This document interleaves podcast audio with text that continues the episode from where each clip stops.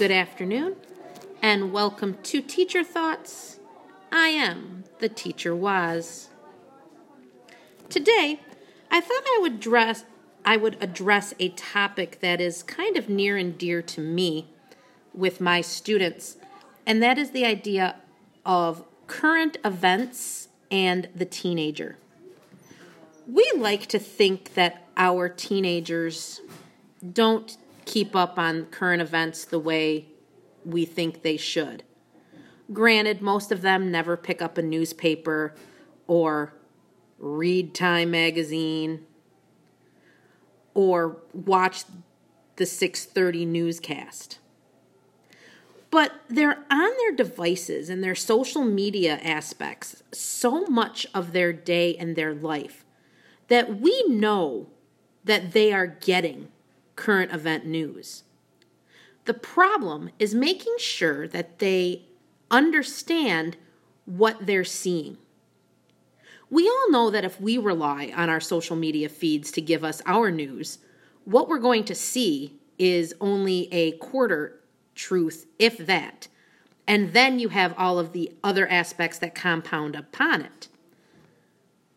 So it leads you to understand especially in this day and age of everyone claiming quote unquote fake news, what is real, what is not, and how can it be relevant to the students. So, the first thing you need to do is make sure that you discuss with them what it means to be relevant. How can something be relevant if it doesn't seem to affect them at this moment? Talking about North Korea, talking about Chinese trade tariffs, talking about plastics in the ocean, all relevant topics, all very important to them, even though they do not think they are. Use what they know. Have them look something up. Have them find out how much they use on a daily basis that would be impacted if it wasn't here. When we talk about North Korea, talk about the idea of safety.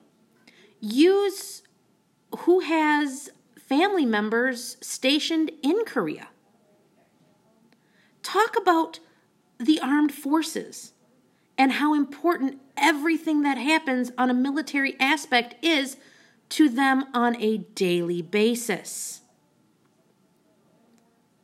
So, knowing all of this is super important.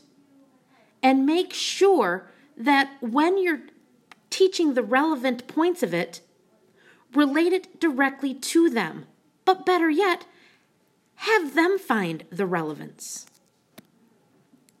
If you're lucky enough, like I am, to teach history classes, I love throwing a question out there almost every unit and topic that specifically states what current event can be seen as.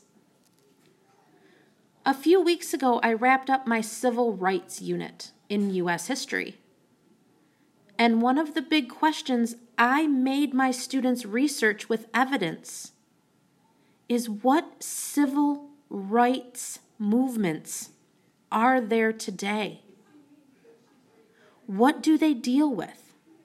And give examples of them.